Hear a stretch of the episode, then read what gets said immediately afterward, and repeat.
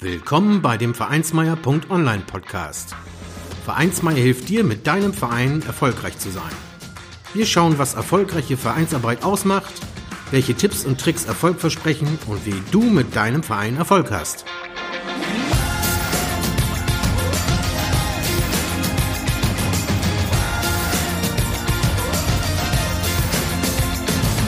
Und hier kommt dein Gastgeber, Carsten Schaschanski.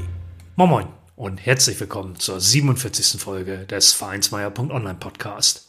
Heute haben wir das Thema Corona, Vereine in der Krise. Zuvor allerdings noch ein kurzer Hinweis. Die Episoden dieses Podcasts dienen lediglich der allgemeinen Bildung und Information, nicht der juristischen Beratung bei rechtlichen Anliegen. Diese Episode, wie auch alle anderen, ersetzt keine Beratung durch einen Rechtsanwalt, Steuerberater oder ähnlicher Beratungsstellen. Die Nutzung erfolgt auf eigene Verantwortung. Das gesagt, kommen wir zurück zur heutigen Episode. Die Corona-Krise hat unser Land und auch das Vereinsleben fest in ihrer Hand. Mit dem kompletten Alltag sind auch unsere Vereine stark betroffen.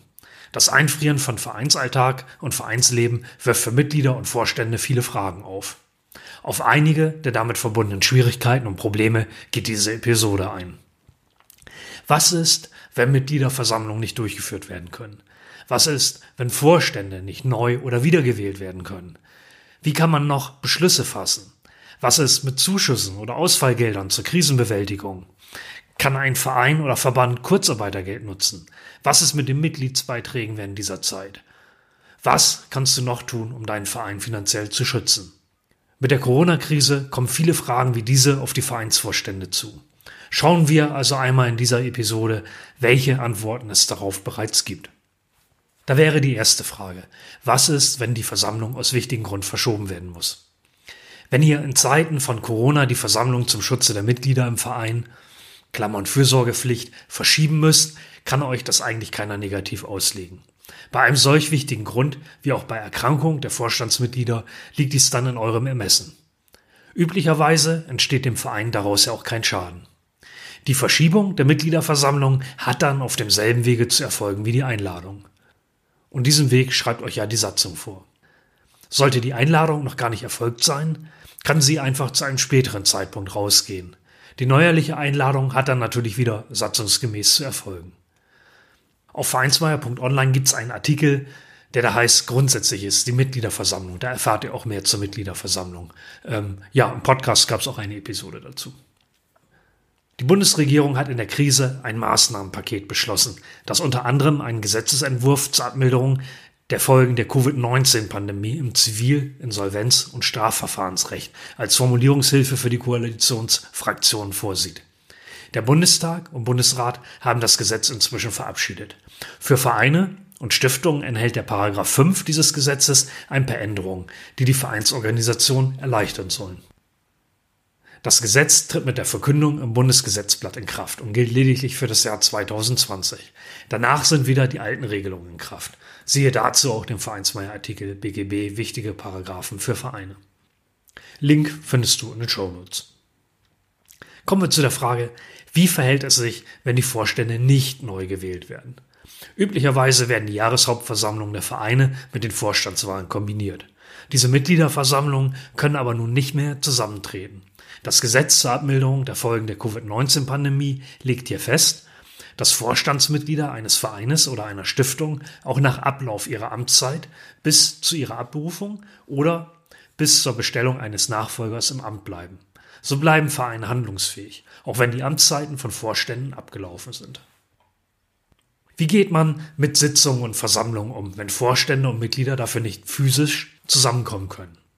Hier sieht das Gesetz vor, auch wenn Satzung und Geschäftsordnung dieses nicht beinhalten, dass Versammlungen und Sitzungen ohne physische Anwesenheit durchgeführt werden können. Dies ermöglicht es, diese per Telefon, Videotechnologie oder Computertechnik zu organisieren. Eine Teilnahme und die Wahrnehmung von Rechten durch die Mitglieder wird so auch ohne körperliche Anwesenheit ermöglicht. Kommuniziert wird dann eben elektronisch. Ja, wir haben eine Vorstandssitzung, meinem Fußballclub, äh, wo ich Vorstandsmitglied bin, durchgeführt, rein virtuell, per WebEx. Das hat echt super geklappt. Die Möglichkeit einer Stimmabgabe vorab wird ebenfalls eingeräumt. Dies ermöglicht es euch, solche Sitzungen und Versammlungen durchzuführen und abzustimmen, auch wenn selbst nicht alle virtuell daran teilnehmen können. Das Ganze kann vorab schriftlich erfolgen, sodass gemischte Beschlussfassungen damit möglich sind. Wie können denn in der Krise Beschlüsse erwirkt werden? Die dritte, durch das Gesetz ermöglichte Regelung betrifft das Fassen von Beschlüssen. Diese können damit auch im Umlaufverfahren erfolgen. Damit reicht es aus, dass alle Mitglieder an der Beschlussfassung mittels Umlaufverfahren beteiligt werden. Die Hälfte der Mitglieder müssen bis zur gesetzten Frist in Textform teilnehmen. Das kann Brief, E-Mail, SMS, WhatsApp und so weiter sein. Dazu muss der Beschluss dann mit der erforderlichen Mehrheit erfolgen. Beschlüsse können nun auch in Abwesenheit gefasst werden. Wenn einzelne Personen verhindert sind, wird das Umlaufverfahren damit dann natürlich auch nicht mehr blockiert. Wie verhält es sich mit Ausfallgeldern oder Zuschüssen für Vereine, um die Corona-Krise zu meistern? Bei den Vereinen fällt der Vereinsalltag aus und größere Veranstaltungen können ebenfalls nicht durchgeführt werden. Gleichzeitig laufen Kosten weiter. Auch hauptberuflichen Trainern brechen beispielsweise die Einnahmen weg. Hier solltet ihr unbedingt einmal schauen, welche finanziellen Unterstützungsmöglichkeiten ihr euch erschließen könnt. Die Verbände wie auch die Länder können hier gute Anlaufpunkte für Vereine sein. Der Landessportbund in NRW bietet hier zum Beispiel eine Möglichkeit. Ähm, ja, ein Link auf Antragstellung auf NRW Soforthilfe 2020 füge ich in den Shownotes bei. Da erfahrt ihr alles weitere. Ja, und selbstständige Übungsleiter beispielsweise prüfen die entsprechende Soforthilfe für Solo-Selbstständige. Auch da ist ein Link in den Shownotes beigefügt. Kommen wir zu der Frage, ist Kurzarbeit auch ein Instrument für Vereine?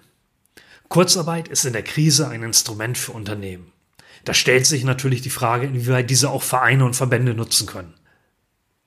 Der Deutsche Fußballbund hat hierzu ein Merkblatt bereitgestellt. Das nennt sich Kurzarbeit in Vereinen und Verbänden. Auch das ist in den Shownotes verlinkt und du findest das, also diese Links eben auch im gleichnamigen Artikel auf vereinsmeier.online, der da heißt Corona Vereine in der Krise.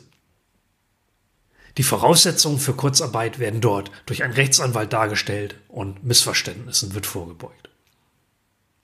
Wie wirkt sich die Corona-Krise auf euren Vereinszweck, den Sportbetrieb oder auf die eigentliche Vereinsarbeit aus? Auch hier empfiehlt sich wieder ein Blick auf die von Verbänden bereitgestellten Informationen. Auch der Deutsche Fußballbund, um das Beispiel nochmal zu bemühen, hat alle Auswirkungen auf den Fußball übersichtlich auf fußball.de dargestellt.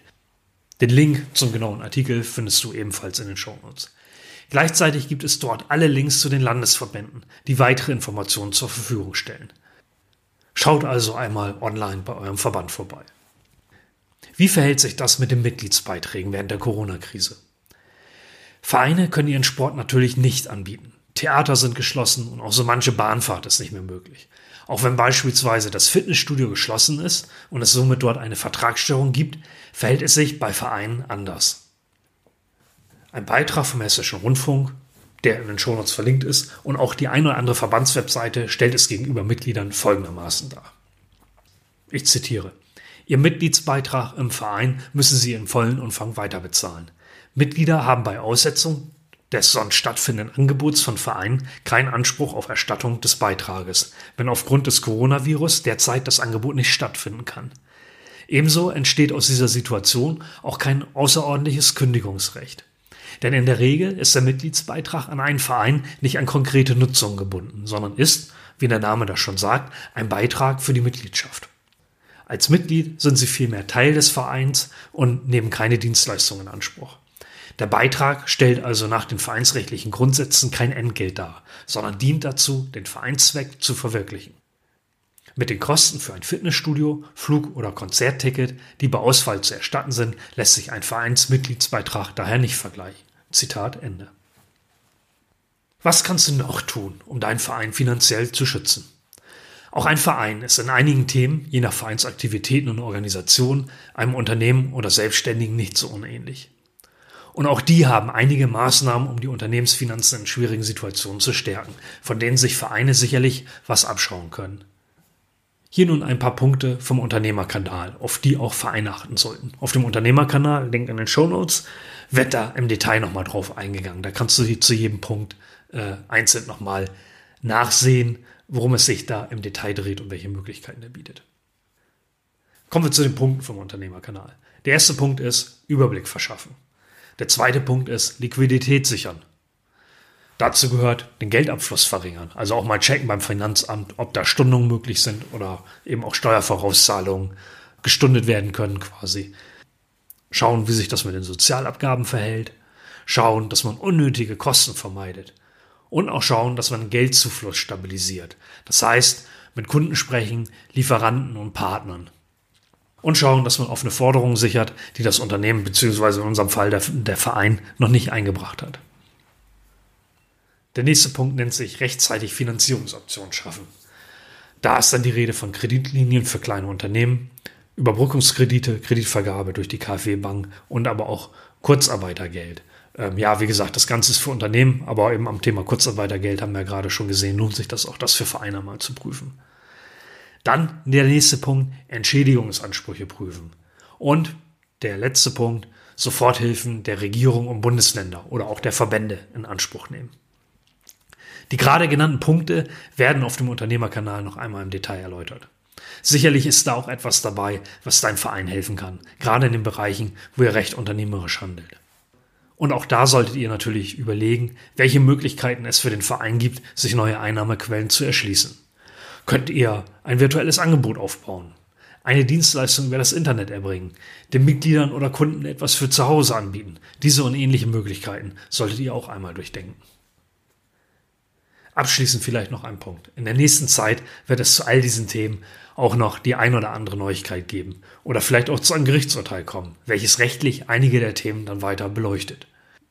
Das wird dann die Zeit nach der Krise zeigen. Solltest du weiterführende Informationen für andere Zuhörer oder auch für die Leser von Vereinsmeier.online haben oder auch wertvolle Links dazu, poste die dann gerne in den Kommentaren. Das geht zum Beispiel ja unter dem Artikel auf vereinsmeier.online, der, wie gesagt, da heißt Corona, Vereine in der Krise. Dort gibt es auch Kommentarfunktionen. Ja, zu Schmökern gibt es natürlich auch einige Empfehlungen für dich, wenn du grundsätzlich etwas mehr zu den vereinsrechtlichen Themen erfahren möchtest. Da habe ich in den Show Notes immer drei Bücher verlinkt. Diese Links zu den Büchern findest du dann auch auf vereinsmeier.online unter dem Artikel. Ganz zum Schluss noch ein Zitat von Harald Zindler. Nichts spornt mich mehr an als die drei Worte, das geht nicht. Wenn ich das höre, tue ich alles, um das Unmögliche möglich zu machen. Ja, und mit dem Zitat möchte ich euch nun verabschieden. Ich bedanke mich fürs Zuhören und schalte gerne wieder ein, wenn es heißt Vereinsmeier erfolgreich im Verein. Vielen Dank, dass du den Vereinsmeier.online Podcast gehört hast. Wenn es dir gefallen hat, hinterlasse doch eine 5-Sterne-Bewertung oder markiere Vereinsmeier.online bei Facebook, Twitter, Instagram oder Steamit mit einem Gefällt mir. Vielen Dank für deine Unterstützung und höre gern wieder rein, wenn es darum geht, in und mit deinem Verein erfolgreich zu sein.